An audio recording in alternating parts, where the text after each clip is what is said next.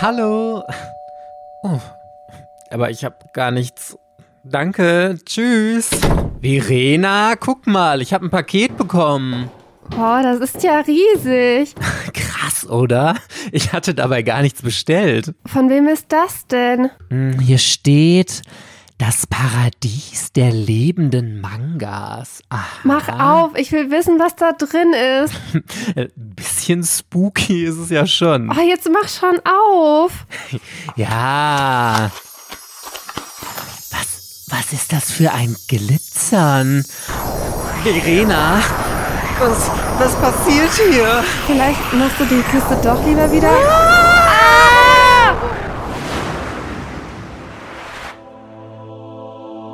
Wo sind wir hier?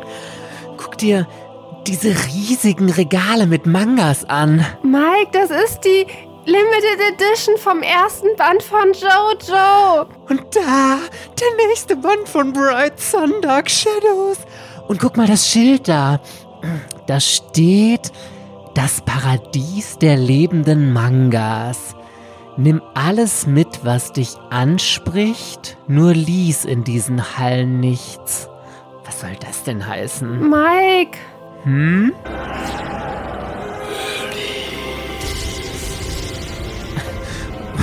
Wer, wer ist das? Dio Brandenhorst Jojo. Ist er denn etwa aus dem... Nicht aufmachen! Was war das für ein Manga? Bright Sun Dark Shadows.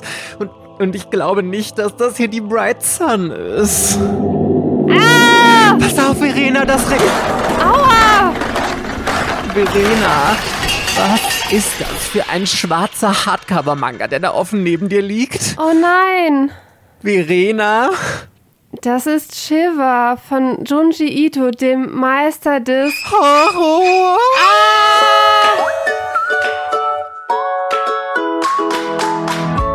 Herzlich willkommen bei Otaku, dem Manga- und Anime-Podcast. Mit Verena und der Princess of Hohle Fritten, Mike. Hello, hello, hello, Buddy Peoples and welcome back. Es ist Sonntag und hier sind Mike und Verena für euch. Hallo? Mit einer neuen Folge. Wir haben uns nämlich überlegt, wir wollen mal so ein bisschen, was ja auf YouTube immer super beliebt war und ist, einen Haul machen, was wir so diesen Monat geshoppt haben, gelesen haben und gleichzeitig auch noch so ein bisschen gucken, was jetzt diesen Monat so rauskommen wird. Also ein gesammeltes Potpourri an äh, spannenden Sachen und es ist alleine so witzig, weil ihr, ihr könnt ihr euch jetzt aussuchen, wer von uns beiden mehr für euch eine Identif Identifikationsfigur ist, weil Verena und ich haben gerade schon festgestellt, dass wir im Moment super unterschiedlich sind. Also ich bin eher so im Moment aussortieren, die Sammlung wirklich auf das reduzieren, was ich mit voller Leidenschaft lese und auch wirklich nur noch Serien anzufangen und weiterzukaufen, die ich richtig, richtig toll finde und wo ich mich mega auf jeden neuen Band freue. Also ich kaufe nur noch super reduziert und relativ wenig und Verena steht so für dieses große Fansein und ah, und das probiere ich mal aus und ganz neugierig auf alle Serien und äh, ganz vieles Neues und Altes und ich kann es nicht besser beschreiben. Wie würdest du es beschreiben? Ich bin einfach verrückt. das ist die Ja, schön. Verena ist einfach gestört. oh, super. Also wenn ihr gestört seid. Nein, das klingt so böse. Verena ist natürlich nicht gestört. Verena ist Manga. Nein, Hat ein, ähm, ich kann einfach, ich finde einfach sehr viel toll und ich bin bei sehr vielen Reihen glücklich, wenn da ein neuer Band von bei mir zu Hause einzieht. Ich denke mir, juhu, äh, Beastars Band 12 und dann freue ich mich über die Braut des Wasserdrachen Band 8 oder über im Moment Sacrifice to the King of Beasts Band 12 oder ich freue mich über Blade of the Immortal Band 3. Und das ist toll, Verena. Und ich freue mich immer richtig mit, wenn du irgendwelche neuen, äh, neuen Sachen entdeckt hast und so. Und ich gucke im Moment auch super gerne. Eigentlich habe ich die Zeit gar nicht dafür. Aber ich gucke im Moment voll gerne Verenas Unboxings auf Patreon. Die sind so cool, wenn man wirklich 45 Minuten geballte Verena-Ladung bekommt. Und ich sage es euch, Leute, das habe ich Verena gestern schon geschrieben, als ich wieder eins von ihr geguckt habe. Die Verena ist so krass professionell geworden. Die hat richtig gutes Equipment inzwischen und redet total souverän und professionell in die Kamera. Ich habe gedacht, boah, Verena, ich erkenne dich gar nicht zum Anfang wieder, wo sie noch so ein bisschen unsicherer war. Ich meine, das ist ja jeder, wenn er irgendwie mit sowas anfängt. Und jetzt, Verena, die sitzt da vor der Kamera und ist richtig so, und hier und dies. Und dann erzählt sie dazu noch. Und ich denke mir, wow, also so, Verena, wow. Ja. Soll ich dir mal Stories behind the scenes erzählen? Ja, bitte. Äh, letztes, also ich nehme das immer mit meinem Handy auf und ich hatte das letzte Mal mein Handy anstatt irgendwie auf der linken Seite auf der rechten Seite liegen zum Aufnehmen. Und anschließend war es auf meinem PC, war mein Video auf dem Kopf. und ich voll verzweifelt. Oh mein Gott, das Handy war falsch rum. Jetzt ist die Datei auf dem Kopf. Wie drehe ich das denn um? Und im Endeffekt, YouTube war so schlau, ich habe es einfach hochgeladen und auf, bei YouTube war es halt wieder richtig rum, ne? Und ich dachte erst, ich muss das ganze Video nochmal neu drehen. Und Julia sucht mir schon raus, Verena, du musst einfach nur in dem und dem Player das und das machen und das Video halt drehen. Das wäre wohl auch total einfach gewesen. Und davor die Geschichte, wollte ich das Video auf YouTube hochladen und es ging und ging und ging nicht. Ich ganze, war ich bei, bei einem sehr guten Freund, so, ich krieg das Video nicht hochgeladen. Irgendwie so, ich habe die ganze Nacht, habe ich seinen Strom verbraucht und das Video hochgeladen und nochmal versucht und nochmal versucht und es ging nicht. Äh, der Fehler war einfach, die Datei war einfach viel, viel, viel zu groß, weil ich die ganze Zeit in Full HD in meinem Handy aufgenommen habe und überall Speicher alles voll. das erklärt so. die gute Qualität, Verena. Verena in High Definition. Wow, wow. Hatte mir, erstmal, hatte mir aber erstmal umgestellt. So, du nimmst jetzt nur noch in äh, Normal HD oder was auf. Das ist immer noch mehr als genug äh, von der Auflösung. Dann kann auch dein Windows Movie Maker die scheiß Datei bearbeiten, was er voll überfordert war. Und nachdem ich das dann praktisch anders aufgenommen hat, hat er mir noch ein anderes Programm gezeigt, mit dem ich dann auch ganz einfach die Sachen zusammenfügen kann, das nicht überfordert ist von der Dateigröße. Und ich dachte so, ja, wie habe ich das nur geschafft, davor Videos hochzuladen und dann zwei miteinander so voll die Fails. Und eigentlich sind es halt voll die einfachen Sachen gewesen, aber ich kann halt eigentlich gar nichts, was technische Sachen halt angeht. Ja, aber dafür finde ich dich absolut souverän inzwischen vor der Kamera. Also wenn ihr das mal sehen wollt, auch wenn Verena immer sagt bei YouTube, wir müssen die Videos nur immer, um sie bei Patreon hochzuladen, bei YouTube als nicht gelistet hochladen. Patreon.com slash Ortaku. Da kriegt ihr, ich habe mal geguckt, Verena, ich glaube, wir haben inzwischen 100 150 Postings gemacht mit Podcasts, mit Videos, mit diesen extra Special-Episoden und sonst was, äh, was es noch alles gibt. Also wirklich, da seid ihr ein Jahr mit beschäftigt, um das alles zu gucken, gefühlt. Also wer bei äh, patreon.com slash otaku nicht vorbeischaut, der verpasst auf jeden Fall was. So, Verena, soll ich jetzt mal Aber hier anfangen? Ich, stopp, stopp, stopp. Nein, ich muss noch mal was zu Patreon sagen jetzt gerade weil ich das ja die ganze Zeit nicht wusste und du hast es auch nochmal bestätigt. Am besten ist, man abonniert Patreon am Anfang des Monats und kündigt es am Ende des Monats. Weil wenn man das Abo gekündigt hat, auch wenn vielleicht gerade die Zahlperiode wieder angefangen hat, äh, dann ist es automatisch alles nicht mehr da. Deswegen immer praktisch erst am Ende des Monats kündigen, wenn man halt kündigen möchte. Ansonsten, man hat halt nicht nach der Kündigung noch bis Ende des Monats Zugriff drauf. Das ist ziemlich ärgerlich. Und wenn man Ende des Monats halt bestätigt, dann hat man nur drei Tage und muss dann schon wieder bezahlen. Ich verstehe das auch nicht. Also was Patreon sich da gedacht hat, äh, äh, ich weiß nicht, ob du das jetzt gerade gesagt hast, ich habe es gerade akustisch nicht verstanden, aber das ist auch total doof, wenn ihr jetzt zum Beispiel uns am 28. eines Monats hört und denkt, ich schließe mal bei Patreon Account ab, dann wartet lieber noch bis zum ersten des nächsten Monats, weil sonst zahlt ihr am 28. den vollen Monatsbeitrag, habt im Grunde nur zwei Tage von dem Monat und müsst dann am ersten nochmal den vollen Monat bezahlen. Also das ist richtig, richtig, richtig scheiße gelöst, aber man kann es, also wir als Creator können es auch einfach nicht ändern. Und genauso was Verena sagt, wenn du halt ähm, am ersten den Monatsbeitrag bezahlt hast und dann am fünften kündigst, dann hast du für den Monat zwar bezahlt, du kriegst auch nichts anteilig zurück, aber du hast keinen Zugriff mehr darauf. Also das ist richtig, richtig kacke gelöst. Aber das ist auch das Einzige. Ansonsten gibt es zumindest richtig tolle Inhalte da auf jeden Fall. Also wenn man das berücksichtigt oder im Hinterkopf hat, dann äh, ist alles super. So, Verena, jetzt aber, jetzt erzähle ich dir, weil ich, meine Liste ist hier viel überschaubarer als deine, äh, was ich mir im Juni an Neuheiten gekauft habe. Ich muss ja noch dazu sagen, ich war ja noch äh, knapp zwei Wochen davon war, war, ich unterwegs, also ich hatte gar keine Zeit, groß was Neues zu kaufen. Aber es sind trotzdem so ein paar Sachen bei mir eingezogen. Und das allererste ist, äh, ich hatte schon gar nicht mehr daran gedacht, dass ich das bestellt habe, weil ich hatte das, glaube ich, vor drei oder vier Monaten irgendwann mal bei Amazon bestellt. Und dann kam irgendwann Anfang des Monats ein Paket und ich dachte, hä? was habe ich denn jetzt wieder bestellt? Aber es war tatsächlich ein englischer Disney-Manga und zwar hatte ich auch Tangled, also Rapunzel neu verföhnt mir gekauft. Habe ich aber bis jetzt noch nicht gelesen. Ich muss aber sagen, dass mir der Zeichenstil ah, leider nur so mittelmäßig gefällt. Ist auch wieder so ein typischer Einzelband. Tokyo Pop US hat ja diese ganzen Disney-Mangas. Ähm, von denen ich Alice im Wunderland und Die Schöne und das Biest richtig, richtig toll fand. Und dann habe ich mir jetzt noch ein paar andere gekauft, unter anderem eben hier Rapunzel.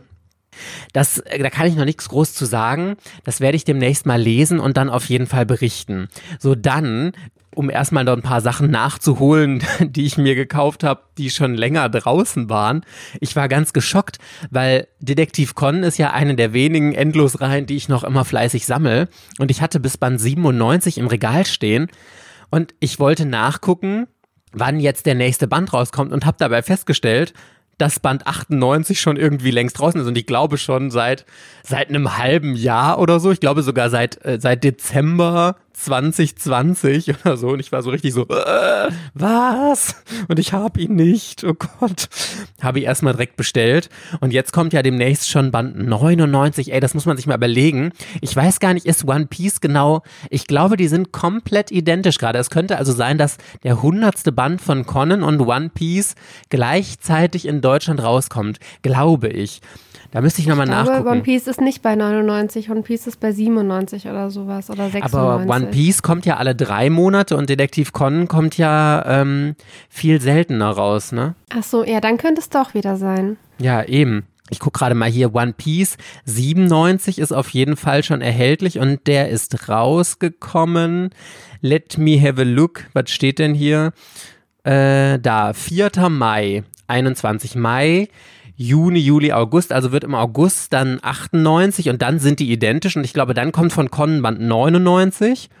Und also es könnte, wenn, wenn meine Theorie stimmt, dass Con halbjährlich rauskommt und One Piece alle drei Monate, dann könnte es sein, dass sie äh, identisch Band 100 rausbringen. Also das wäre schon krass. Ich finde, ich finde alleine von einer Serie 100 Bände im Regal zu haben, das ist, das ist so krass, oder? Also Con ist auf jeden Fall die längste Serie, die ich im Regal stehen habe.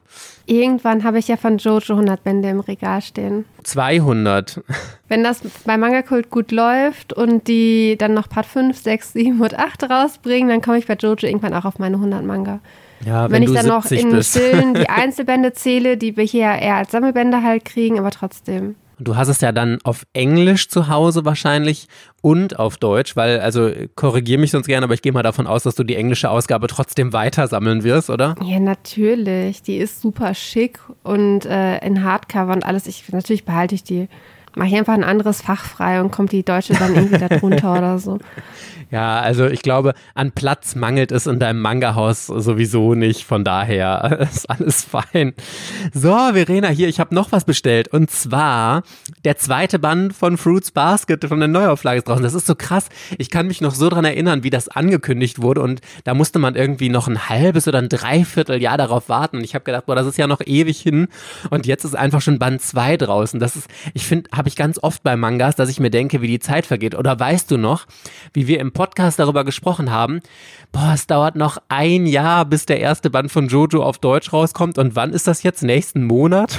31. Juli soll die Limited rauskommen und dann irgendwie zwei Tage später die reguläre Edition. Ja, guck, diesen Monat, Ende dieses Monats kommt Jojo. Und ich weiß noch genau, wie wir gesagt haben vor einem Jahr, mein Gott, es ist noch ein Jahr hin.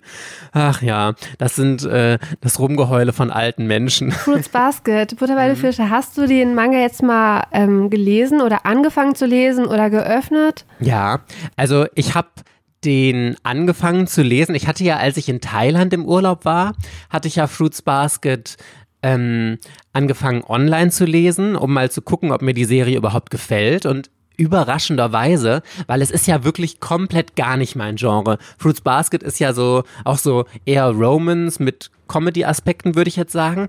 Und da kannst du mich ja eigentlich mit jagen mit diesen Romance ganzen Sachen. Ich weiß gar nicht, worunter es bei, doch unter Romance läuft es auch bei Carlsen. Ähm, aber ich fand den echt gut. Und ich habe jetzt, ich habe gerade mit der lieben Tine, mache ich auch ein Buddy Read zu Fruits Basket.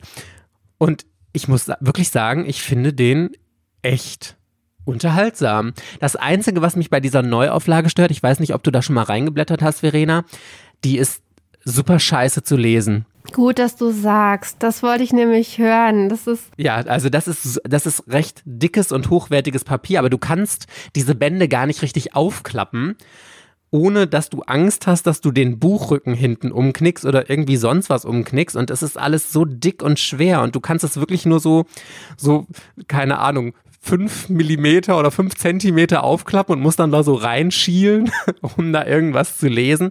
Also das hat Carlsen echt scheiße gelöst, auch wenn ich sagen muss, dass die Aufmachung an sich, das Papier ist super hochwertig. Ich finde auch diese ähm, matten Cover, finde ich alles total schön gemacht, aber das, worum es ja eigentlich geht, das Lesen ist richtig scheiße damit. Ja, das ist nämlich äh, die gleiche, das gleiche Papier wie bei Monster. Also das ist ja dieses richtig schwere, dicke Papier, aber dann ist Fruits Basket im kleinen Format und irgendwie diese Kombination Sammelbände mit diesem krass dicken Papier, was auch so, so einen richtig steifen Buchrücken irgendwie ergibt, das ist absolut nicht zum Lesen geeignet. Das ist zum ins Regal stellen geeignet und dann als Sammlerauflage macht es aber keinen Sinn, eine, eine Reihe zu sammeln und zu lesen in Pearls Edition, wenn man beim Lesen den Buchrücken kaputt kriegt. Deiner ist aber jetzt noch heile, ja? Meiner ist noch heile, ja, zum Glück. Ja, aber also du guckst, du machst ihn ja, du schielst ja auch nur rein. Du machst ja. ihn so ganz leicht offen und dann schielst du so ein bisschen rein. Und teilweise geht der Text halt echt weit bis äh, zum Buchschnitt halt hin. Da kannst, kannst, du doch kaum lesen. Nee, also absolut. das finde ich nicht gut. Und wenn da mal eine andere per Perfect Edition im Shoujo-Bereich kommt, dann würde ich mir echt wünschen, dass es geändert wird. Am liebsten wäre es mir jetzt schon, dass es geändert wird, dass es irgendwie leserfreundlicher ist. Ich hätte es am liebsten im Hardcover. Kann, du kannst ja nicht einfach Band 3 jetzt im Hardcover rausbringen, das muss ja so bleiben. Aber es ist einfach die Kombination, ich weiß nicht, wer sich das ausgedacht hat, es ist nicht zum Lesen geeignet. Und man will keine, das ist ja eine Edition, wo du auch keine Knicke im Buchrücken riskierst. Dafür kaufst du dir ja extra die Pearls Edition, vor allem diejenigen, die die reguläre Edition dann noch im Regal stehen haben. Also bin da tatsächlich, ich bin enttäuscht. Ja, kann ich nachvollziehen. Ich frage mich auch, die ist ja an die Massiv-Edition angelegt. Warum haben sie es denn nicht einfach das gleiche Papier und das gleiche Design wie die Massiv-Edition gemacht? Also von mir aus, weil es äh, Shoujo ist, Romans, kostet halt einen Euro mehr, weil es sich vielleicht nicht ganz so krass verkauft wie jetzt ein Dragon Ball oder Naruto Massiv, okay. Aber ähm, dieses Papier und ich frage mich, also lässt man ein Probeexemplar davon drucken. Du bekommst es dann in den Verlag geliefert und schaust dir erstmal an, wie das mit diesem Papier und so aussieht, weil, also ganz ehrlich, die Leute im Verlag kennen doch uns Sammler und Sammlerinnen und die wissen doch, also jeder, der das in die Hand nimmt und das aufschlägt, muss sofort erkennen, die Problematik dahinter. Wie scheiße das ist zu lesen und dass du da hinten das, äh, den Buchrücken mit Knicks, wenn du das richtig weit aufmachst und so. Und also gerade Manga-Leser und Leserinnen sind da ja unfassbar penibel und das verstehe ich nicht. Also ich kann mir nur vorstellen, dass der Verlag einfach gedacht hat, Mensch, wir spendieren eine super hochwertige Auflage mit echt dickem Papier und so und haben einfach vorher keine Belegexemplare bekommen. Also keine Ahnung, ich weiß es wirklich nicht, wie es abläuft, aber also, dass das nicht aufgefallen ist vorher, das kann ich einfach nicht glauben. Also, die Edition basiert auf einer japanischen Edition, aber ich kann mir nicht vorstellen, dass die in Japan halt auch dieses Problem mit dem Papier halt haben. Also, die haben, ich glaube, eher das Layout und dieses 2 in 1 und sowas halt übernommen. Aber ich kann, weil das mit dem Papier, das stimmt hin und vor nicht. Ich glaube auch, die haben einfach kein Belegexemplar vorher gehabt und haben das Problem nicht erkannt, dass der Manga nicht zum Lesen geeignet ist, weil man ihn halt nicht öffnet, weil man sich nicht traut, ihn zu öffnen. Und er ist auch, es ist auch super anstrengend, den zu lesen. Du musst ja dieses Buch richtig mit Kraft die ganze Zeit so deine fünf Zentimeter aufhalten und dann immer so reinschielen, dass du erkennst, was da halt ist. Und dann kannst du auch keine Zeichnung genießen.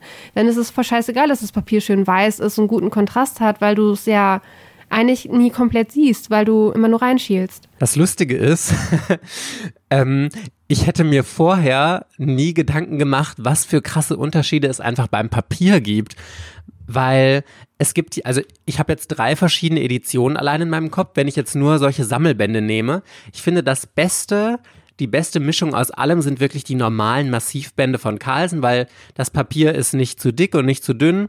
Das lässt sich super angenehm lesen, alles total super. Hier ist halt das Negativbeispiel von viel zu dick und dadurch zu kompliziert zu lesen. Und hattest du nicht sogar auch die englische Ausgabe von Yu-Gi-Oh! zu Hause, wo das Papier wirklich so hauchdünn ist, dass du da immer auf die andere Seite durchgucken kannst und wenn du die Seite umblätterst, Angst hast, dass du sie zerreißt, weil das Papier einfach nur hauchdünn ist.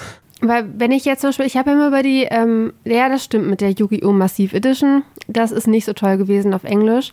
Aber wenn ich jetzt im Vergleich, zum Beispiel die Sailor Moon Eternal Edition, die hat ja auch so ein super hochwertiges Papier, ähm, auch mit diesem schwa krassen Schwarz-Weiß-Kontrast, so, so eine Art Fotopapier, das ist aber dünn.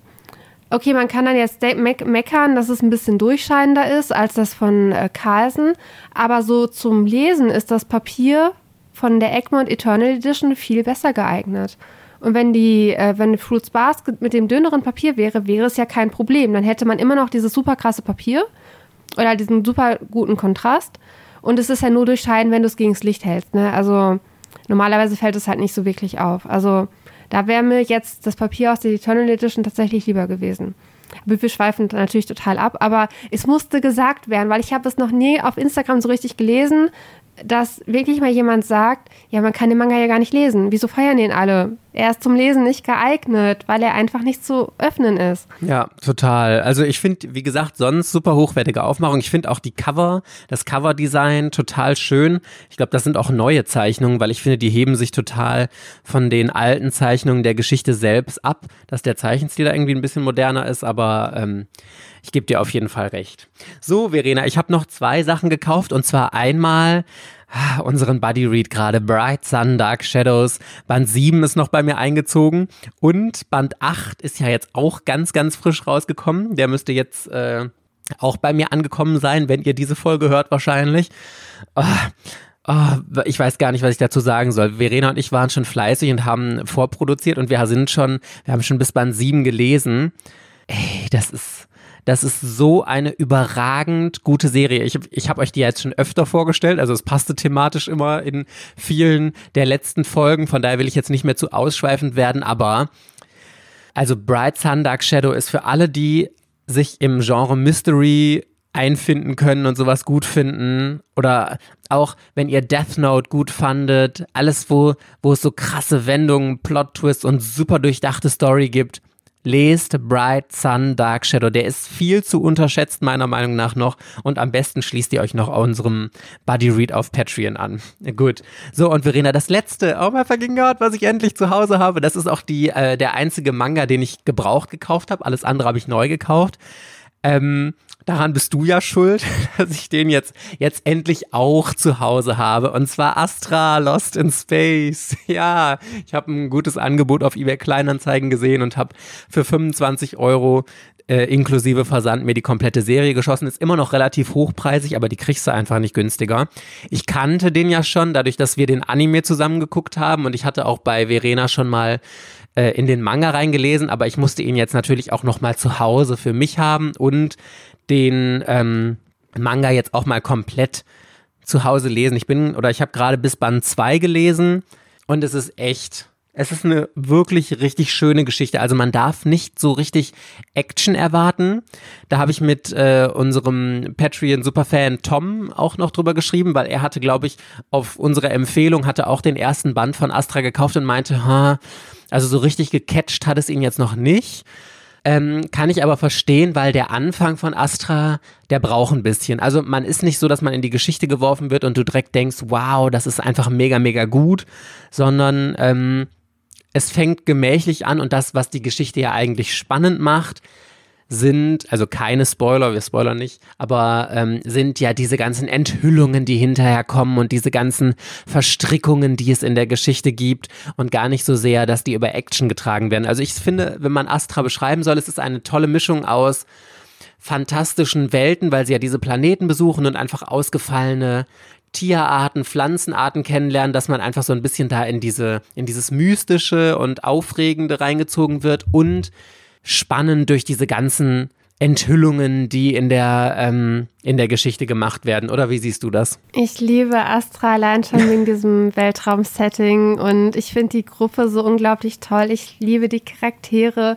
Ich war, ich glaube, Ende Band 1 kam halt dann der erste Cliffhanger nach, mit dem man so dachte, ja, ist alles ganz nett und sie sind jetzt da zwar verschollen, aber die finden schon zurück. Und dann kam ja der erste fiese Cliffhanger und dann war ich so richtig im Bann. Aber ich habe die Charaktere schon vorher echt lieb gewonnen. ist immer noch eine hundertprozentige Empfehlung von mir und für mich auch einer, ein perfekter Einsteiger-Manga, weil der Manga auch einen richtig guten Lesefluss hat, ein klares Panel auf, äh, eine klare Panelaufteilung. Äh, die Charaktere sind alle eindeutig zu unterscheiden. Ähm, die Geschichte ist in diesen fünf Bänden perfekt erzählt, rundum abgeschlossen, hat einen wunderbaren äh, Erzählbogen und Spannungsbogen und ja, ich kann sie immer nur empfehlen. Und den, der Anime ist auch richtig gut. Findest du aber auch, dass die Geschichte am Anfang so ein bisschen braucht, um warm zu werden? Oder warst du, dass du das direkt von Anfang an gedacht hast, wow, das ist ja einfach mega? Nee, also am Anfang fand ich es halt nicht spannend, aber ich mochte den Erzählfluss von vornherein. Also, dass ich es halt wirklich, wirklich gut lesen konnte und es hat einfach, also der erste Band, der ging in einem Rutsch halt durch. Ich habe mich nicht gelangweilt. Ich habe aber auch nicht die ganze Zeit jetzt Adrenalinschübe gehabt im ersten Band, aber es, das kam dann später. Ja, absolut. Also, äh, äh, ja, da bin, bin ich mit meinen, meinen neu gekauften Sachen durch. Habe aber auch gut erzählt, Verena. So, die nächsten zwei Stunden gehören ganz dir. Nee, nee, ich habe mir jetzt schon irgendwie so einen Plan überlegt. Äh, was ich eigentlich nicht so gerne mache, ist irgendwie zu sagen, wie viel ich gekauft habe. So oder so, bis auf Panini, da habe ich mir nur Banane für Band 9 gekauft. ich, und wenn ich Carlsen und Hayabusa zusammenzähle, dann habe ich bei allen anderen Verlagen sieben bis neun Manga gekauft. An Neuheiten im Juni. Pro Verlag. Genau. Also Carlsen 5, Hayabusa 3, Egmont 8, KC 9, Manga Kult 7, Ultraverse 7 und Tokipop 7. Und was waren da für dich so die ganz großen Highlights bei? Also da waren, ich habe sehr viele Folgebände gekauft. Äh, die, sind, da sind, die sind meistens ins Regal gewandert, weil ich, die, weil ich die gar nicht so weit bin mit dem Stand der Reihe, dass ich den hätte lesen können. Ähm, am meisten habe ich von ähm, Ultraverse und von Tokipop gelesen. Bei Ultraverse habe ich mir drei, also drei Erstbände gekauft. Äh, mein Star, Du riechst so gut und die Hyperventilation Collectors Edition. Oh ja, da musst du unbedingt erzählen. Da bin ich ja super gespannt drauf, was du zu Hyperventilation sagst. Ähm, Hyperventilation kann ich gar nicht so viel zu sagen. Äh, es ist ja eine Kurzgeschichte. Der Auslöser war, dass ich ein Video gesehen hatte, in dem es darum ging, dass der Manga oder der, also dass diese Collectors Edition viel zu teuer ist, weil man für den Manga nur, oder Mann war, man braucht nur 15 Minuten, dann hat man den gelesen. Und die äh, DVD dauert halt nur 20 Minuten und das sind ja sechs Episoden. Das heißt, alle zweieinhalb Minuten kommt ein Abspann. Und das ist halt voll scheiße. Naja, tatsächlich habe ich dann morgens so von 7 Uhr bis 7.20 Uhr, bevor ich ähm, mich weiter für die Arbeit fertig machen musste, ähm, habe ich dann Hyperventilation in Manwa gelesen. Das hat in 15 Minuten tatsächlich gereicht. Und habe dann nach der Arbeit nachmittags den, die DVD geguckt, einmal komplett auf Koreanisch und einmal komplett auf Deutsch. Und ich finde es, also äh, es ist erstmal absolut nicht überteuert. Das ist, äh, der Preis ist gerechtfertigt für das, was man bekommt. Wenn man es mit anderen Collectors Editions vergleicht, habe ich lieber diese DVD. Äh, die, der Anime ist ja eine Eigenproduktion der Zeichnerin gewesen. Also das ist überhaupt kein Studium, sondern das ist halt alles selbst gemacht. Und dafür ist der Anime wirklich, wirklich gut. Der hat eine richtig gute Grundstimmung, tollen Soundtrack. Die Synchronisation im Deutschen und im Koreanischen ist exzellent. Also der bringt die Story richtig, richtig gut rüber. Der Anime hat noch eine Episode, die es im Manwa halt nicht gibt. Das fand ich auch ein sehr süßes, ähm, eine sehr süße Szene. War, okay, war so eine explizite Szene zwischen den beiden. Eine Sache, es gibt dann noch eine ähm, Manwa-Geschichte, die kaum den beiden Geschichten nicht vor. Das ist auch so ein Bonusding, das ist auch so ein Kinky-Kram mit irgendwie Tierkostüm oder sowas in die Richtung. Naja, das fehlt, das ist ein bisschen schade. Und der Manwa hat auch eine richtig, richtig tolle Atmosphäre. Also es ist im Prinzip eine Kurzgeschichte. Ähm, die beiden waren halt in der Schulzeit in der gleichen Klasse und äh, der eine ist halt schwul und hat damals irgendwie schon den anderen irgendwie attraktiv gefunden. Und dann lernen, treffen sich halt auf dem Klassentreffen wieder. Und irgendwie finden sie auf diesem Klassentreffen dann heraus, dass äh, tatsächlich damals diese Gefühle existiert haben und die halt irgendwie zusammenkommen. Und das war's. Also die, die ganze Szene spielt eigentlich nur an diesem einen Abend auf dem Klassentreffen und dann parallel halt Rückblenden aus dieser Schulzeit. Also es ist wirklich tatsächlich schnell gelesen. Es ist super wenig Text Deswegen liest man ihn in 15 Minuten. Er hat aber eine sehr gute Wirkung. Und ich bereue es auf keinen Fall, den gekauft zu haben. Der ist auch mittlerweile auf, auf der Ultraverse-Seite ist die Collectors Edition, glaube ich, schon ausverkauft. Und wenn man sie noch haben möchte, sollte man sich beeilen. Aber sie ist auf jeden Fall nur was für generell für Boys Love Leserinnen oder Leser, die das Genre generell sehr mögen und vielleicht auch schon in Bezug auf Webcomics aus Korea da Erfahrungen haben und da schon so ein Fandom so ein bisschen für sich entwickelt haben. Also ich mag den, ich bereue es nicht, den gekauft zu haben, obwohl es eine Collectors Edition für 30 Euro ist. Ja, sehr gut. Und was waren sonst noch für Highlights so diesen Monat für dich dabei? Also alles von Ultraverse. Ähm, du riechst so gut. Ist mega toll, der Titel. Äh, ich habe vorher mir auf Englisch äh, Videos angeguckt, da läuft der Manga unter Sweat and Soap, also Schwitzen und Seife oder sowas in die Richtung. Ähm, im, der läuft bei uns im Großformat für 10 Euro bei Ultraverse und der ist, glaube ich, in elf Bänden abgeschlossen. Ist eine Jose-Reihe und es ist endlich eine Jose-Reihe, die mir richtig, richtig gut gefällt bei Ultraverse. Und ist auch, glaube ich, so momentan auf dem Markt mein absoluter Favorit. Damals bei der Programmankündigung dachte ich mir im Livestream, boah, das ist ja überhaupt nichts für mich. Ich, ich finde den Titel auch immer noch hässlich. Du riechst so gut. Ich konnte auch mit dem Cover erst irgendwie überhaupt nichts anfangen und es geht halt im Prinzip darum, dass sie ähm, ist halt Angestellte in einem Kosmetikkonzern, der Seifen und Düfte und sowas halt irgendwie herstellt. Und sie hat halt ein Pro Problem mit ihrem Körpergeruch. Sie findet, dass sie immer sehr schnell anfängt zu schwitzen. Und deswegen hat sie halt immer Angst, dass sie unangenehm riechen könnte. Und deswegen geht sie in jeder Pause auf die Toilette, macht sich mit irgendwelchen Frischtüchern wieder frisch, damit sie halt gut riecht, äh, legt total viel Wert darauf, dass sie hochwertige Seifen und Deos und alles benutzt, damit sie auch ja ähm, vom Geruch niemals negativ auffällt. Und ein anderer Typ in dieser Firma ist da auch so ein wichtiger Produktentwickler und er riecht sie halt irgendwann mal zufälligerweise und steht total auf ihren Duft.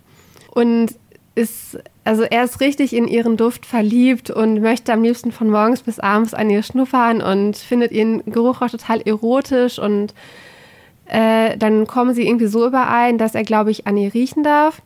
Und äh, ich weiß gar nicht, ich glaube, das war sogar für eine begrenzte Zeit oder sowas in die Richtung. Und dadurch hatte er total die kreativen Ideen und kann total die tollen Produkte entwickeln. Und dann noch so ein bisschen Spoiler Band 1, was mir an der Geschichte auch sehr gut gefällt, ist, die beiden kommen halt relativ schnell zusammen. Und sie hat ja überhaupt kein Selbstbewusstsein, was ihren Körpergeruch und generell sie selbst als Person halt angeht. Und die tut es halt so unendlich gut, dass genau das, was halt ihre Schwäche ist, wo sie sich am meisten für schämt, dass da halt dann dieser Mann kommt, der sie dafür total abgöttisch liebt, dass sie so riecht, wie sie halt riecht. Und das tut ihrem Selbstbewusstsein so unglaublich gut. Und ich mag die Geschichte so unglaublich gerne. Die hat so viel Intelligenz irgendwie und so viel Charme. Und äh, man darf sich nicht von diesem Titel irgendwie abschrecken lassen. Und ich habe auch bisher nur gute Rückmeldungen bekommen, egal wer die Reihe gelesen hat, die wird immer hoch gelobt. Und das war schon in den englischsprachigen YouTube-Videos so, dass die alle begeistert waren und die war immer in den Empfehlungen, seitdem man die Reihe da halt kaufen kann auf, in, auf, auf Englisch, ist die mit dabei in den Top-Listen aktueller laufender Yosei-Reihen. Also Sweat and Soap, ich, also beziehungsweise du riechst so gut, ich kann es gar nicht erwarten, bis Band 2 rauskommt. Also das wird einer von den Bänden sein, die ich am meisten, auf die ich am meisten momentan immer hinfieber. Und dann war ich auch noch begeistert von Mein Star. Das ist auch nochmal eine Reihe bei Ultraverse, jetzt auch Band 1 im Juni erschienen, wo ich auch erst dachte, was ist das wieder für eine scheiß Story? Hatte ich mir auch im Livestream damals angeguckt. Irgendwie ist da so ein Idol und die wird mit 16 schwanger. Und das ist halt super schlimm und deswegen kriegt sie, soll irgendwie Zwillinge kriegen und soll die Zwillinge heimlich zur Welt kriegen. Und dann ist da so ein Arzt, der ist totaler Fan von ihr und soll ihr halt helfen, diese Zwillinge zur Welt zu kriegen. Und äh, der Arzt wird halt ermordet, kurz vor der Geburt, und wird dann als einer dieser Zwillinge wiedergeboren. Äh, der andere Zwilling, also ein Junge und Mädchen, er wird als Aquamarin wiedergeboren und ein anderes, also ein Mädchen, wo, wo der Leser weiß, wer sie halt vorher im vorigen Leben war, ähm, aber die in der Story halt natürlich nicht. Sie wird dann als Ruby wiedergeboren, die Zwillings, also die, das Mädchen von diesem Idol. Und es ist einfach, ich sage mal, es ist halt total skurril, aber es hat sich so gut gelesen und es war so unfassbar düster. Das ist äh, Comedy 16 plus und eigentlich ist es Drama und Satire 16 plus. Ne? Also das ist so eine ernste Story dahinter. Aber es ist halt so merkwürdig, weil natürlich diese beiden Babys, die sich ja praktisch noch an ihr früheres Leben erinnern, haben auch die Intelligenz von Erwachsenen. Die können ganz normal sprechen äh, und kombinieren und die können auch eigentlich normal laufen und sowas in die Richtung aber sie müssen sich ja noch praktisch Baby- und Kleinkind gerecht unterhalten oder verhalten, meine ich. Und hier, Aqua kann es auch überhaupt nicht erwarten, dass er halt irgendwann in einem Alter ist, wo er zum Beispiel normal sprechen kann, äh, damit er nicht mehr skurril ist. Und dann vorher ist es halt mit seiner Schwester so halbwegs heimlich, dass die sich wie Erwachsene untereinander verhalten, obwohl es irgendwie Zweijährige sind. Dieser ganze Band ist am Ende ganz anders, als man erwartet hat weil es sich am Ende als Prolog rausstellt. Also ganz am Ende passiert ein richtig krasser Cliffhanger und dann wird im Prinzip das wahre Ziel dieser Story halt erst enthüllt. Genau, und das am Ende, im Endeffekt kann man am Ende alles verwerfen und es war halt nur ein Prolog für was ganz anderes. Und die Geschichte ist in keinster Weise Comedy, äh, leicht zu, leichte Kost, sondern es ist richtig Drama tatsächlich. Also es dieses Grundsetting ändert, dann es ist aber nicht lustig. Und diese 16 Plus ist von Ultraverse tatsächlich immer richtig. Aber man könnte auch anhand des Covers, da hatte Simon eine tolle Folge jetzt im, also Konkurrenz-Podcast, äh, Trojanisches Pferd. Äh, man, also es wirkt ganz anders als das, was halt drin ist. So, und äh, mein Star fällt da 100% runter. Man erwartet eine süße, lustige Story mit so einem süßen Mädchen auf dem Cover und in dem Manga passiert da einfach was ganz anderes. Und was würdest du sagen, wer so die Zielgruppe dafür ist? So, keine Ahnung, 16 plus Leser, Leserinnen. Aber wer, welches Genre muss, findet man dann gut? Ist es, es ist anscheinend kein Romance oder irgendwie sowas, ne? Nein, das ist kein Romance. Ich weiß nicht, was das für ein Genre ist, tatsächlich. Mehr so Mystery oder mehr so Drama oder. Das, oder ist, auch kein, das ist auch kein Krimi, das ist so eine ganz skurrile Mischung. Also, es ist halt viel Gesellschaftskritik, vor allem dieses Idols sein wird halt mega krass kritisiert in dieser Reihe, weil ja die Protagonisten Idols sind, die aber lügen und die Lügen werden halt zur Wahrheit und das ist total normal, dass alle im Showgeschäft so verblendet sind. Ach, Drama. Ich glaube, man muss auch ein bisschen abwarten noch, bis so die nächsten Teile der Reihe rauskommen, dass man das einfach ein bisschen besser einschätzen kann. So habe ich das jetzt rausgehört, in welche Richtung das gehen wird. Gut, Verena. Ich bin gespannt. Hattest du noch irgendein Highlight oder? Äh? Also ich habe noch drei Bände von äh, Tokipop gelesen, darunter auch wieder zwei Neustarts und eine fortlaufende Reihe. Ich habe die Geschichte vom Untergang unserer Liebe Band 4 gelesen. Also ich habe Band 2 bis 4 halt jetzt letzten Monat gelesen. Gefällt mir sehr gut. Ist auch so ein Mystery Shoujo. Also mit irgendwie so ein, keine Ahnung, so eine Art Alien-Ding, was irgendwie in den Körper eintreten kann und dann kann man davon Besitz ergreifen und das kann irgendwie die Erinnerungen löschen. Hat so tatsächlich so ein bisschen Bright Sun Dark Shadows Vibe, nur so im Shoujo-Stil mit Romance Story. Ich mag den Zeichenstil dieser Manga, Mangaka einfach total gerne und die Reihe gefällt mir. Also sie ist äh, auch wieder schwer in Worte zu fassen. Es ist auf jeden Fall das Gute an der Reihe, dass sie so einen Mystery-Touch halt hat. Ja, die würde ich tatsächlich auch empfehlen. Ja, die würde ich schon eher empfehlen. Äh, dann habe ich äh, Promised Cinderella gelesen. Heilige Scheiße, da weiß ich noch nicht, was ich davon halten soll. Also Mooney hat ihre hat auch von 1 gelesen, hatte sie in ihrer Instagram-Story und die war ja mega abgestreckt davon und fand es richtig, richtig schrecklich. Und tatsächlich muss man ihr so ein bisschen, wenn man objektiv darüber nachdenkt, muss man so ein bisschen zustimmen die Reihe hatte bei mir ganz viele Steine im Brett, weil es ist halt vom Grundsetting wieder so Tramps Like Us. Sie ist etwas älter, der Protagonist ist deutlich jünger, der Protagonist ist, keine Ahnung, 17, 18 und sie ist 24, 25, sowas in die Richtung, also so ein Age Gap. Und ich mag das halt eigentlich. Und sie wird dann von ihrem Mann verlassen, weil der eine andere hat und sie landet auf der Straße, hat kein Geld und vegetiert da praktisch eine, Woche in so einer Papphütte oder wie auch immer. Er ist so ein super verwöhntes, reiches Arschloch, der Obdachlose beleidigt, der sie beleidigt und er sich einfach nur wie ein riesiges Arsch benimmt. Und aus irgendwelchen Gründen nimmt er sie bei sich auf und verlangt aber im Gegenzug von ihr immer irgendwelche arschigen Sachen. Wie beispielsweise, die gehen in Band 1 auf eine Geburtstagsfeier von irgendeiner Schulfreundin von ihm und sie soll diese Schulfreundin dann vor versammelter Mannschaft mal aufs Übelste beleidigen. So, dass man halt die ganze Zeit denkt, man will diesem Jungen einfach nur eine reinhauen und denken, hat er keine Erziehung und äh, immer wenn er so eine Scheiße von sich gibt, dann hat er erstmal eine links und rechts verdient ungefähr. Und es heißt ja Promised Cinderella und ich verstehe nicht so richtig, ähm, also sie jetzt Cinderella im Sinne von, dass sie jetzt ganz arm ist und kein Geld mehr hat und im Prinzip auf der Straße gelebt hat soll er dann bitte der Prinz am Ende der Story werden, dass er jetzt so einen kompletten Charakterwandel um, äh, vollzieht und man dann überlegt, ja, es gab garantiert gute Gründe, warum er so ein Arschloch ist. Er hatte wahrscheinlich eine schwere Kindheit und wurde von seinen Eltern verlassen oder so. Oder hat die ganze Zeit nur falsche Freunde gehabt, aber das rechtfertigt halt nicht so ein arschiges Verhalten. Ne? Also sich über Bedürftige lustig zu machen, den Geld vor die Füße zu werfen und sich darüber lustig zu machen, dass die dem hinterherlaufen, weil der Wind das weggepustet hat oder sowas in die Richtung. Es ist schon, die Geschichte ist schon nicht ohne. Also es ist wieder so ein etwas grenzwertiger Yosei-Titel. Ich werde beim 2.5 noch lesen. Der Zeichenstil ist echt schön von, der, von dem Manga. Aber der Protagonist, äh, dem, der macht es halt einem echt schwer, diese Reihe mit gutem Gewissen weiter zu verfolgen. Nee, okay, dann hätte ich, würde ich jetzt noch sagen, äh, Verlobt mit Atsumori-kun ist die neue Reihe von Tamo, die bei Tokyopop erscheint. Erscheint auch mit Rückenbild, heißt, die ist in Japan schon längst abgeschlossen. Äh, die war jetzt so ein bisschen, glaube ich, dass ich die in der falschen Stimmung gelesen habe. Sie, ähm, was ich an dieser Geschichte tatsächlich wieder unmöglich fand, äh, sie wird ja von ihrem Vater oder relativ früh mit irgendjemandem verlobt und findet das halt total kacke. Und die Verlobung passt auch überhaupt nicht, weil ihr Verlobter in, in ihre beste Freundin verliebt ist und ihre beste Freundin ist in ihren Verlobten verliebt. Und sie macht sich dann halt irgendwann aus dem Staub und äh, geht nach Tokio, glaube ich, war das, äh, zu einem anderen Jungen, den sie praktisch nur vorher einen Tag kennengelernt hat, so zwei Jahre später, weil der ja damals äh, relativ leichtsinnig gesagt hat, sie könnte zu ihm kommen.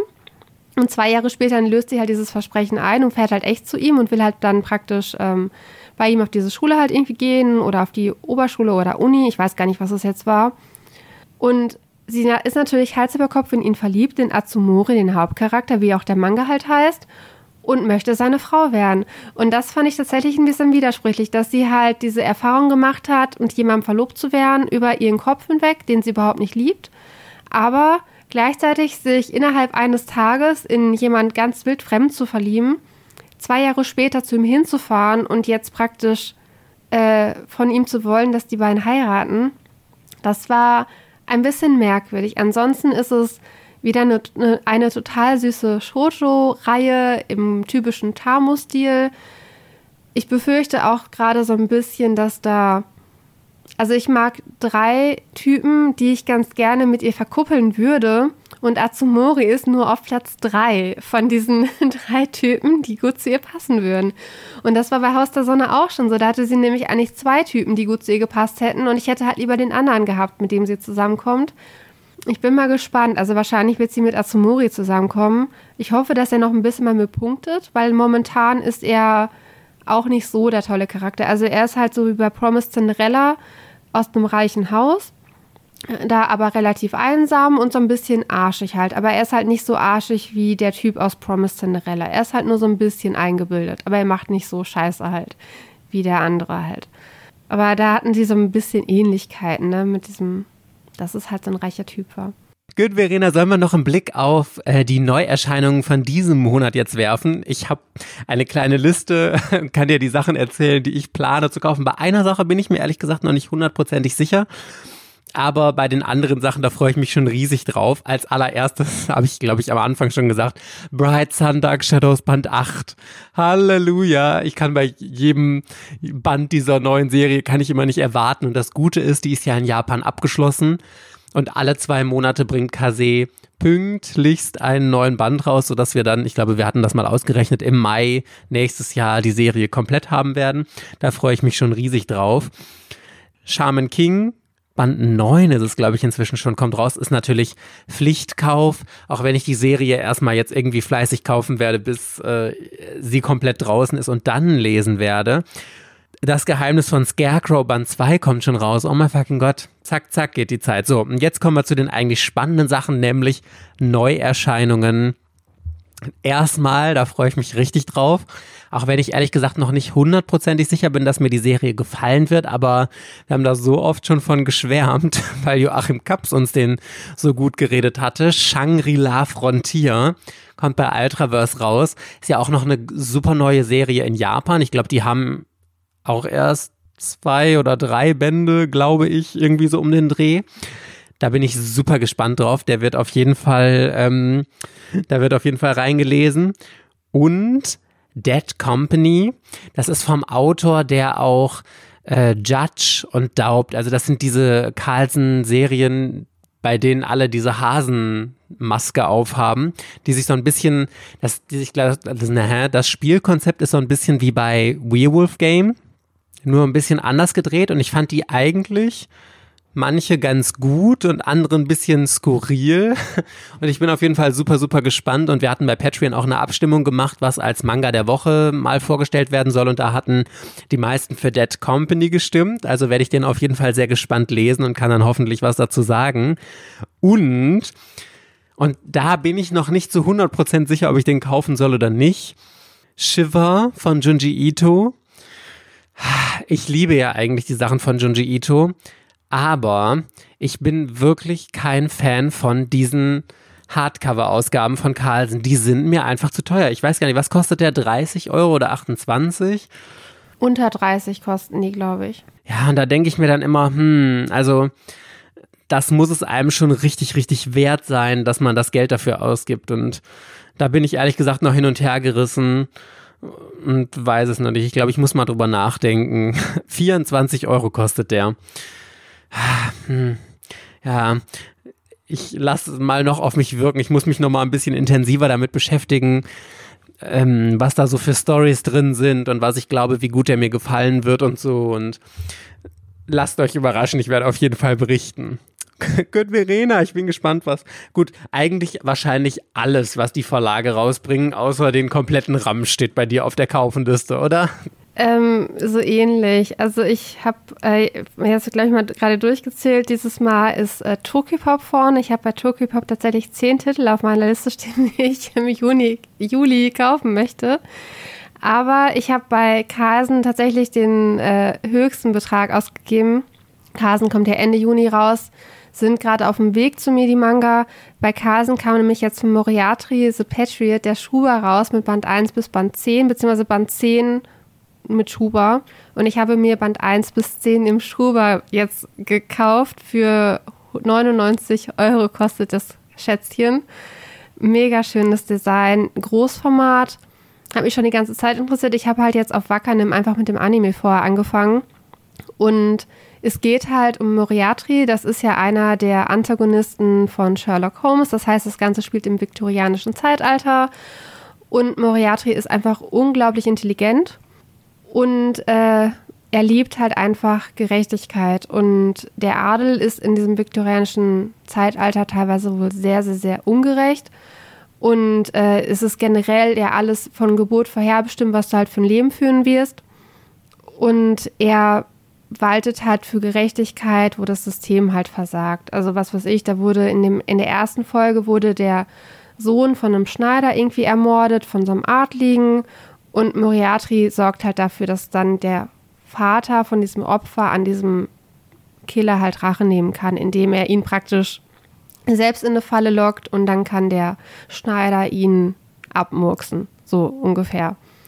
Also er hat so seinen eigenen Sinn von Gerechtigkeit. Die Methoden sind natürlich alle illegal. Und mir hat der Anime wirklich sehr, sehr, sehr gut gefallen. Das habe ich mir den Schuber halt gegönnt. Das war so die, das ist deswegen ist auch Carlsen diesen Monat bei mir die teuerste Ausgabe. Aber ähm, Tokyo Pop hat halt äh, zwei Neustarts, die mich interessieren. Unter anderem Bakemonogatari kommt im Juli der erste Band raus von Oh Great ist der Mangaka. Der hat ja zuletzt bei Panini lief ähm, Biok Trinity von ihm. Und der hat auch irgendwie Erge gezeichnet und Tengo, Ten, Tenjo Tenge. Und ich finde von Bakemonogatari, ich habe den Anime geguckt, diese Bakemonogatari, zwölf Folgen. Fand ich richtig, richtig gut. Davon gibt es ja auch dann auf Englisch die Novel. Aber ich glaube, die Novel ist mir einfach zu schwer auf Englisch. Vielleicht bringt ja Chocopop irgendwann nochmal die Novel raus, weil die jetzt sowieso sehr auf Light Novel halt aus sind. Auf den Manga freue ich mich mega. Ich habe den Manga auch Ewigkeiten auf Englisch bei mir immer wieder auf der Wunschliste drauf. Und jetzt äh, werde ich ihn auf jeden Fall auf Deutsch bei, bei Tokipop bestellen. Dann gibt es bei Tokipop eine Kurzreihe von Sora.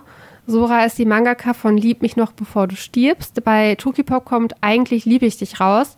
Ist der Shoujoka-Titel im Juni. Juli, ach Juli, wir haben schon Juli, also siebte Monat des Jahres. Ich kaufe mir das, weil es von Sora ist. Ich glaube, es ist eine Schulsetting-Geschichte, irgendwas mit Schulsprecher und Schülerin oder sowas in die Richtung. Ich hatte es mir durchgelesen, fand es gut, aber ich habe schon wieder vergessen, um was es geht. Also so Standard Romance, aber ich mag halt ihren Zeichenstil total gerne und äh, von daher werde ich den jetzt einfach austesten. Dann hat äh, Tokipop hat halt viele gute fortlaufende Reihen. Die rothaarige Schneeprinzessin kommt neuer Band, die Braut des Magiers kommt neuer Band. Endlich kommt äh, Gintama Band 41, der wird natürlich auch gekauft. Uh. Genau, dann äh, unser unstillbares Verlangen, Band 4 habe ich ein bisschen überlegt, den wollte ich erst nicht kaufen, aber es ist halt der Abschlussband. Und dann ist damit dieses Omega-Verse-Ding von Unstillbares Verlangen ist halt abgeschlossen. Band 1 ist ja eine eigene, ein eigenes Pärchen, Band 2, 3 und 4 ist ein anderes Pärchen. Und da möchte ich jetzt doch dann noch lesen, wie es ausgeht. Aber ich finde, unser unstillbares Verlangen bin ich nicht so der Fan von. Das ist auf jeden Fall kein Highlight für mich, aber ich möchte es dann doch vollständig haben. Jona kommt wieder ein neuer Band. Das hatten wir jetzt nicht. Lovesick Ellie kommt ein neuer Band. Also so die ganzen Check Me Up kommt ein neuer Band. Kauf wird, Kauf wird alles dann praktisch auf aktuellem Stand gekauft. Ähm, dann kommt Banana Fisch 10 Ende Juli bei Panini raus. Das ist ja der Abschlussband. Und Anfang Juli kommt ja 21st Century Boys bei Panini. Dann ist das auch der Abschlussband. Dann können wir unser Buddy Reader endlich beenden, Verena. Oh mein fucking Gott. Und hoffentlich, also wenn das kein ordentliches Ende gibt, ne, dann raste ich hier noch einmal dezent im Podcast aus und dann werde ich die Serie anzünden und nein, werde ich natürlich nicht, aber oh Gott, ich habe so Angst vor dem Finale, Verena. Ich auch. Also ich, es ist halt so viel Zeit jetzt schon wieder vergangen, dass wir Band 10 gelesen haben, dass ich glaube, Band 11 äh, relativ äh, emotionslos von mir gelesen werden wird. Ich erwarte ein merkwürdiges Ende tatsächlich. Aber vielleicht werden wir auch positiv überrascht. Nein, ich glaube nicht. ich kann auch weiterreden. Und zwar Killing Stalking ist endlich abgeschlossen im Juli. Ah, er echt? erscheint dann von Season 3, der sechste Band im Schuber. Kaufe ich mir und damit ist dann Killing Stalking beendet. Äh, natürlich fange ich auch gleich wieder neue Reihen an. Unter anderem jetzt bei Manga Cool Tonikawa Fly Me to the Moon habe ich mir jetzt Band 1 gekauft. Der kommt hoffentlich auch jetzt äh, die Tage an. Ist auch wieder so eine entweder Yosei oder Seinen Romance Geschichte. Ist auf jeden Fall eine Liebesgeschichte. Aber irgendwie klang die halt immer relativ gut und war auch gut bewertet. Und weil es halt von der Thematik suche ich ja immer noch nach guten Romance-Geschichten mit Erwachsenen. Äh, deswegen werde ich die jetzt einfach austesten. Ich habe auch jetzt schon Golden Kamuy Band 11 bekommen. Also ich hatte den halt bei Manga Kult ja damals vorbestellt. Der ist auch schon da. Der war eingeschweißt. Das war ja die Geschichte mit dem, ob der Manga zensiert werden soll oder nicht. Und er wurde nicht zensiert und die haben ihn halt jetzt einfach eingeschweißt ausgeliefert, weil normalerweise ist Golden Kamuy halt nicht eingeschweißt. Da steht aber jetzt nicht drauf ab 18 oder sowas, sondern er ist einfach nur eingeschweißt so dass man halt vielleicht in der Buchhandlung kann jetzt kein Zwölfjähriger ankommen und sagen, oh, Golden Kami, das, da ist da noch Ashipa drauf, also total das hübsche Cover. Und dann blättert man da rein und sieht dann halt auf einmal diese Szene, die so ein bisschen grenzwertig ist. Ne? Also das kann nicht passieren, weil er halt eingeschweißt ist. Erzähl nochmal, was, was das für eine Szene ist. Ja, weil ich eigentlich mag ich es nicht, dass es halt sich rumspricht, weil es soll ja niemand hören, der dann sagt, oh, jetzt müssen wir aber Manga-Kult ans Bein pissen und äh, den Band bei der Behörde melden, damit er doch ähm, damit er vom Markt genommen wird. Wir haben wird. ordentliche Hörerinnen und Hörer, das macht von unseren keiner. In, in, der Geschichte gibt es ja so verschiedene Strafgefangene, die alle einen psychischen Klatt, ähm, Schaden haben. Und in Band 11 taucht halt jemand auf, der Sex mit Tieren hat der hat Sex mit einem Reh in dem Band.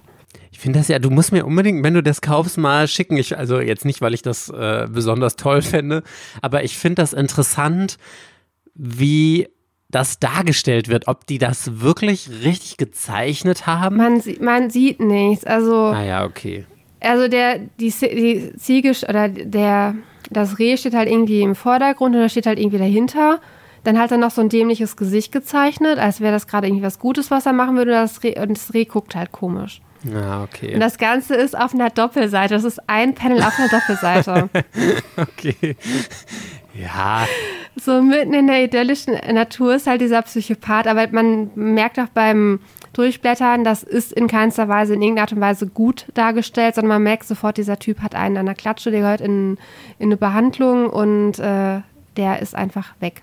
Ja, aber dann ist das doch auch alles in Ordnung. Also ich finde mal, ich finde es gut, dass Manga Kalt das nicht zensiert hat weil das gehört dann auch einfach zur Geschichte, dieses, diese Gestörtheit und so. Also, äh, sorry, also wer sich über sowas aufregt, natürlich ist das abartig und widerlich und einfach ekelhaft und verurteilenswert, aber wie du ja gerade meintest, es wird ja dann in der Geschichte auch genau so benannt und. Die Gefangenen, die da teilweise auftauchen, diese entflohenen Straftäter, da sind einige, die sind halt richtig psycho. Und es ist aber auch offensichtlich immer so total psycho dargestellt. Also fand ich jetzt nicht äh, in irgendeiner Art und Weise grenzwertig, dass man hätte denken können, da ist irgendwas äh, verharmlost oder sowas in die Richtung. Okay, Party Peoples. That was it für diese Folge. Haben wir euch wieder mit Information Overload heute äh, vollgehauen. Und dann hoffen wir, dass wir uns entweder auf Patreon wiedersehen. Da danken wir auch nochmal unseren Superfans. Verena, ich muss jetzt einmal umswitchen, denn äh, jetzt, jetzt, muss ich, jetzt muss ich mein T-Schema durchbrechen. Tom, Tine und Sabrina, vielen, vielen Dank an euch und auch alle anderen, die uns auf Patreon unterstützen. Und dann hoffen wir, dass wir euch in der nächsten Ortaco-Folge wiederhören. Bis dann, ihr Lieben. Tschüss. Ciao.